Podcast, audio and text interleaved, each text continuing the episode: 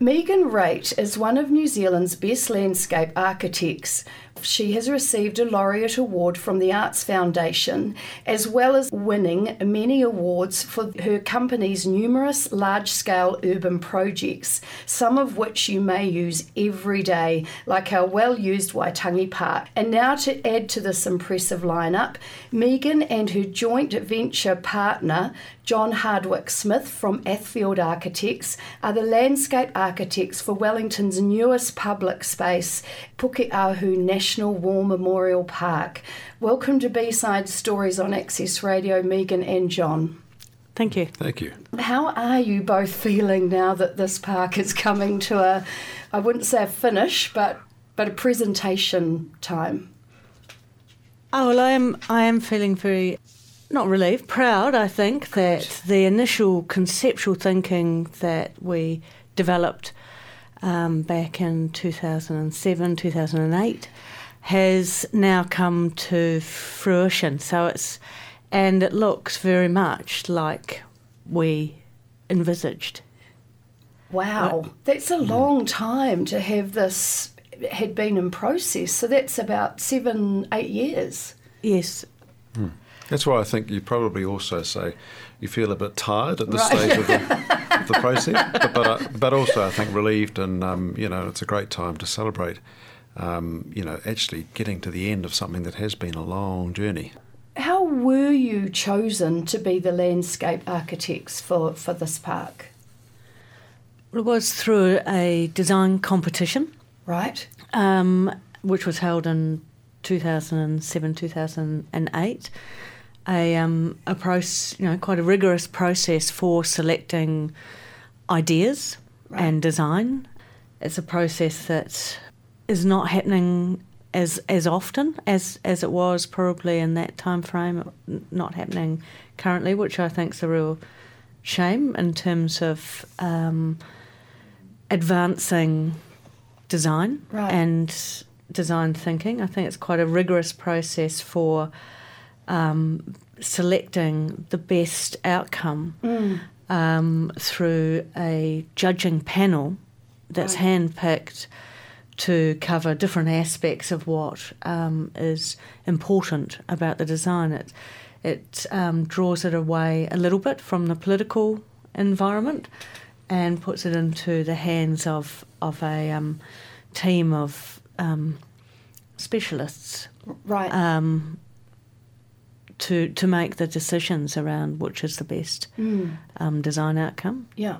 Well, well, I think that it's. Um, I mean, I think the key thing is that it's design focused, and it's looking at, I guess, the potential for strong design ideas at the beginning of a process, recognizing those ideas that, that will work and can be developed and will lead to the kind of um, you know, the, the, on multi levels that they need to on these sorts of projects. So, mm. so they're looking at it not only from the brief that, um, for example, the, the Ministry of Culture and Heritage has as a park, but also from the city point of view, um, from a landscape point of view, from a point of view of integrating architecture with landscape, um, all those things. And I guess that the, the problem is that um, is that without that kind of rigorous assessment right at the front, often it's very easy to, to make an assessment on expediency or right. or something that's kind of quicker or cheaper to build. Um, and sometimes, you know, unfortunately, that, that, um, commissions are selected on that way um, which is fine for some areas, but, but on these kind of important public projects that have so much um, long term influence yes. on the city, yes. um, that kind of rigorous design thing is great because it also captures a very broad number of minds at the beginning, too, because I think it was an open competition. So certainly it was open to New Zealanders, it was open right. to um, overseas people with a New Zealand contact. Um, so it really kind of trawls, I guess, the um, the number of minds that are out there and that, that want to contribute at a period. With this park, being of national significance, what were the key attributes you wanted the park to invoke? There were quite a few challenges for the park in terms of it needs to commemorate people's contributions, and that's quite broad mm. contributions to um, war. Yes. Uh, but it also needs to act in an everyday capacity to engage with the city, be able to be used um, by the city. It's in quite an interesting position Isn't in the it? city, being mm. the um, sort of southern edge of Te Aro. Yes. And so it finishes off a bit of a raggedy edge, uh, which is currently a bit of a raggedy edge along that that edge. What what were some of the challenges tidying that up? Well, look, I think I mean we, we when we started the competition, we we did. Um, set down some things that we thought were important to respond to the Ministry of Culture and Heritage's um, brief there. Right. And I think that you know the things we thought from the start was that the landscape, um, you know, should evoke, support, and host commemoration. Um, but we also thought, look, because this thing is at the crossroads of the city, it's hugely mm. important where it connects between, you know, the Basin Reserve, the old Buckle Street Museum, um, on that Kent Cambridge access down to Waitangi Park and the harbour, right. um, between the south coast and the harbour, um, all those things. We thought that there were some critical things, you know, beyond. Beyond, I guess, it being just a commemorative space that it should do um, in terms of linking into the city. And I guess that was where we, we, we talked about things like embedding it in the city. And, and, that was really, I guess, trying to picture it as a space that linked from, you know, Kent Cambridge Terrace, wasn't it, across the Taranaki Street, on the scale of Courtenay Place, say. So some right. big big body of space that, that, that ties um, you know important parts of the city together. Um, and then really to look at how it might have tentacles, if you like, that kind of stretch out into um, the neighbouring areas, like mm. down to mm. Te Aro, back up to the museum or to Massey at a high school site. Um, and in some ways, those are ways of it, I guess, growing or having a greater presence, uh, yes. being on the route from the airport to the city, so had international, you know, presence there um, but also the ability that over time it might um, it might spread its influence and you know continue bits around it might grow or That'd so be it would, great. Yeah, mm. so in some ways it was setting up that kind of framework. You know, on, on day one, a, a kind of a, a, very much a park linked to the National War Memorial, but but in future days or years, um, growing as a place that would have more memorials within it. Um, and a place that the city might grow around it. Being a cyclist, I must say that I love those little safe havens, and so that's now become another one of those spaces for me personally. How did you, I guess, deal, understanding that there needed to be a traffic flow? I saw that as being quite a challenge, as well as still providing this commemorative space. Designing in that road, how did that work for you? Well, it was always important that that road engaged right. in the space. So initially, it wasn't um, proposed to be in a tunnel. So right. it the initial um, design brief was um, working with a road that went went through it. Right. And then once the um, the tunnel came forward um, and the possibility of that, it was still important to us that as you moved through the tunnel, you were aware mm. of what is above you, and that's why the clustering of the poppies within the tunnel has a density at some point, and that reflects the the parade space above, immediately above mm. where that occurs. Um, but also the tunnel walls are um, connected to the way that they fan and form are connected to the terraces above, so that you get glimpses into the park and also you do get glimpses into the tunnel, the tunnel. from the park, so that they're they're connected and engage with with each other. Yeah, well, I think that, I mean, as Megan said, it was. Um, I think the road was seen as something to get rid of um, in the competition brief, and I think lots of right. um, people were looking at a way that you could somehow deny it or, or somehow hide it. Mm. Um, whereas, you know, as you were saying, Megan, it, it seemed to us that, that most people at the moment probably experience that area. Um, they go through it in a car. Um, and that's a critical part of the population. So if there was a way of incorporating it, um, yes. And you know we tried various um, on the surface as part of a big boulevard, um, we thought well that, that, could add to the mix, and it would certainly add to a big component of the population that might experience the park mm. that might not otherwise. Um, and I think that, that even though it changed from surface, probably experimented one side versus another um, earlier on. Um, and it went to the tunnel eventually. I think that the principle of, of trying to get that engagement still um, was still maintained, even though you know through the middle certainly your awareness of the cars is greatly less because it is underneath. What were the historical aspects of the area that you needed to take into account? Uh, well, in all of our projects, we try and respond to the actual site right. and what that site brings. Mm. So um, rather than just necessarily a, a, a brief about um, function, and the um, the site is a ridge, and the um, memorial currently sits and you know was sited very purposefully on that particular um, position in Yes. Wellington. Um, on the top of that ridge, and that ridge work, working down to in through Te Aro to the sea, and there is some historic knowledge around the the fact that those edges of that ridge were um, terraced as gardens Right. by Maori in, Wow. in um, previous time, along with you know primary gardens which are on Mount Victoria, but around here there were the um, was that growing, Right. um, and also that that reference um, of the terracing to the forms of of pa and the way that land might be shaped to take spaces. Um, was I guess you know some of the driving early driving um, directions for the design. I think the um, well, obviously that the Dominion Museum building is has a very strong presence here with the Carillon and the um, National War Memorial. Um, so I think there's something that that was set up, and I think when that was there too, it was part of its agenda was to um, address Te Aro and to help repair that part of the city.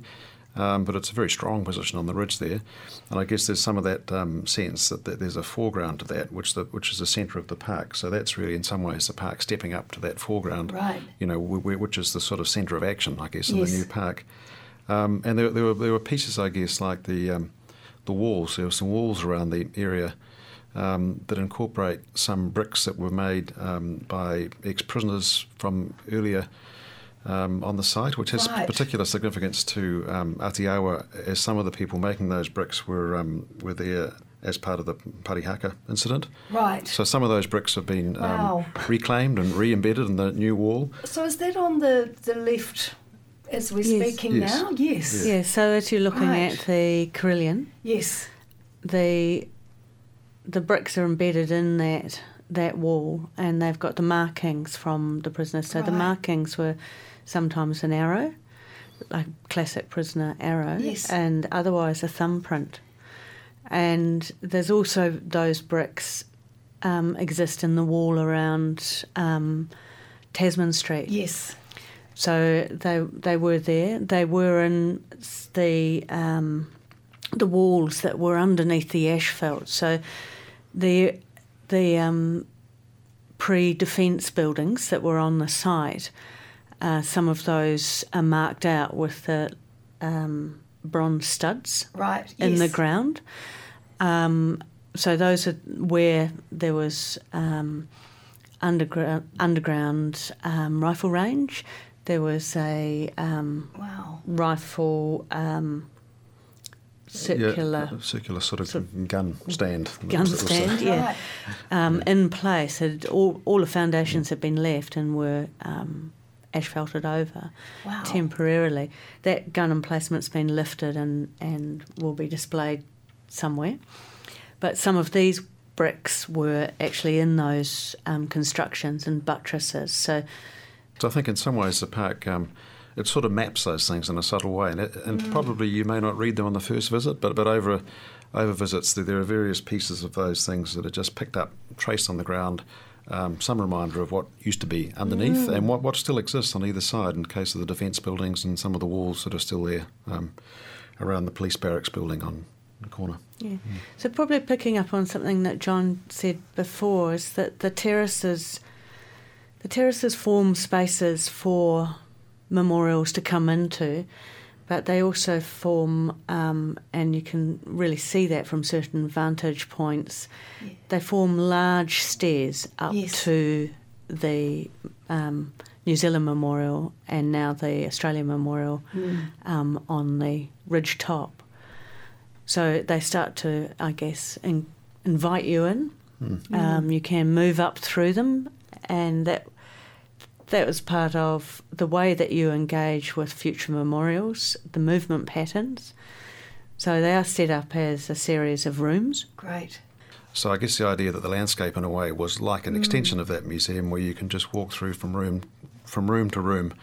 Um, you know, and in the future, visiting or exploring um, the things that might happen in each room, which which might be, you know, for, for day one, it's just a strong landscape as a series of terraces. On on year five, it might be a memorial per terrace, Right. um, and some memorials might be wall based, some might be sort of object based, and some might be landscape based. So I guess it was really setting up those rooms as a kind of canvas to um, you know to receive those memorials over time. One of my favourite images, and I'm sure most Wellingtonians would have, is, is the one of about 50,000 people gathered Yeah. outside the Carillon. Um, are you expecting that many people to be able to be to visit Pukeahu? Yeah, well, Memorial look, it's. I mean, I think the other thing, isn't it, Megan, is that essentially it's a big open space, particularly Yeah. towards the centre there, and even the, the central bit is, is larger than, for example, Odlins Plaza. It's larger than the Civic Centre, so it can certainly accommodate some very large groups, um, and they can spill down the terraces. And I guess the sense is that you could sort of, um, you know, can spill out and radiate out from that central, um, you know, central terrace. Great. Yeah, so that that image is a fantastic image of people all over the hill before the trees had grown, and all over the the ground. So yeah, the terraces are such that you can you can see the centre as well, and you can Right. see the Carillon even if you were back Yeah. on the the f- the flanks. Right. Beautiful. And I think in some ways, so it's just the idea too that it might extend, you know, eventually right from Taranaki Street to Kent Cambridge was that, that Like that. th- there's a sense of mass movement that could happen, you know, up, up Taranaki Street. So in some ways, the park space is just linking into that big network where where you could get a, a you know a big parade coming up one of those big terraces that could join. Um, you know, join into the park and maybe go from the park to Parliament, or from you know, just as one of these kind of um, a part of the city's network of kind of mass movement. Say, Great. I love that mass movement. I had a walk through yesterday just thinking about what we were going to talk about for this interview, but I did have an emotional moment. But I thought, you know, it is it is such an important thing and, and no matter where you stand, we none of us can not acknowledge what, what has happened. How did you go? Was it emotional for you at all while you've been working on it, or have you had any moments? yeah, That's, uh, that's, a, that's, a, that's a quite Yeah, look, look, it's, a, it's a good question, and I think that um, I mean it's interesting when you're involved with something for so long. We, I think, certainly earlier on, we did a lot of soul searching in the design competition, um, personally anyway, and I guess it was, um, and there are a lot of emotional moments, or just thinking about what it means to do a park like this, um, and that we. We thought through, but that, that was you know that's seven odd years ago, and I think as steps happen along the way, um, there are points at which um, you know, they other things come up, and you think, well, you know, you remember the thinking around that, and it's um, becomes very clear.